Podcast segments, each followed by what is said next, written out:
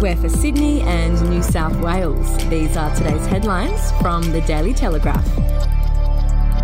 Hundreds of Western Sydney residents are discovering their homes are not their castles, with the New South Wales government threatening to use environmental legislation to deem their land green space, rendering it worthless. Planning Minister Rob Stokes' vision for the new Western Sydney Aerotropolis to be a parkland city has set up a David and Goliath battle similar to the Aussie classic, The Castle. Residents living north of the incoming airport were horrified by a state government proposal to designate huge chunks of their properties green space, such as bushland and parks. It's a move that will drive down their value by millions as developers zone in on land primed to build on. While fictional characters in the castle argued about compensation for the acquisition of Daryl Kerrigan's home on just terms, under the New South Wales Environmental Assessment Act, the state government is relying upon, the land can be designated green space without compensation.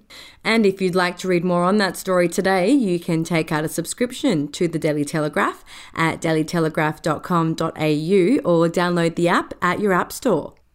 Kidnapped victim Nisha Phillips had been stabbed and forced into the boot of her own car, where she smashed the tail light from the inside and stuck her hand out to frantically signal for help, police allege.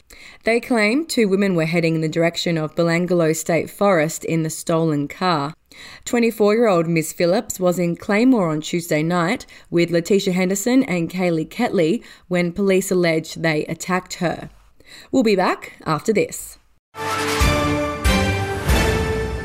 News doesn't have to be boring. The Brits have given Prince Harry a new nickname after yet another tell all interview. Oh, God, is it the Ginger Whinger? Let the team at news.com.au get you up to speed each day with their podcast, From the Newsroom. a couple were busted joining the Mile High Club. Well, I guess they can't fly Virgin anymore. Politics, sport, red carpets, royals. Get all the goss in just a few minutes. Follow From the Newsroom wherever you get your podcast from. If the celebrities aren't in Byron, they're in Bondi. Days after his coffee catch up with Hollywood A-lister Chris Pratt in Vaucluse, Joel Edgerton was spotted out and about in Bondi. But he's not the only one hanging out on the famous beach. As Confidential reported earlier this week, Luke Evans has also been showing off his physique there. The actor has been in town for over a month after filming Nicole Kidman's Nine Perfect Strangers. And in sport, fears the major sponsor of St George Illawarra would walk away from the club if it signed controversial star Israel Folau led the Dragons to pull out of negotiations with him. The demands of the NRL and concerns the drama would bring more scrutiny to the Dragons also swayed the club's board to end its pursuit of Folau. The club's major sponsor, St George Bank, expressed severe reservations about the move.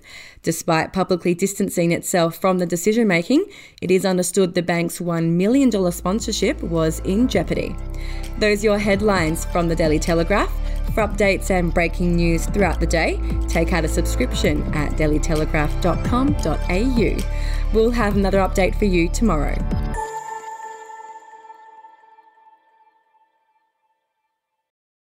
Are you ready to get an inside look at crime from someone who has investigated some of Australia's worst crimes? It was like Aladdin's cave. The luminol found bloodied footprints and bloodied handprints on a wall, so it's Yeah. just like a horror movie. Former homicide detective Gary Jubelin sits down with cops, crims, addicts, victims, small time cheats, and big town lawyers as they tell their incredible stories. My house got raided. Next thing you know, I got bail refused. Next thing you know, I'm on a truck Yeah. to Parklea Prison. Listen to I Catch Killers early and ad free on Crimex Plus on Apple Podcasts today or wherever you get your podcasts.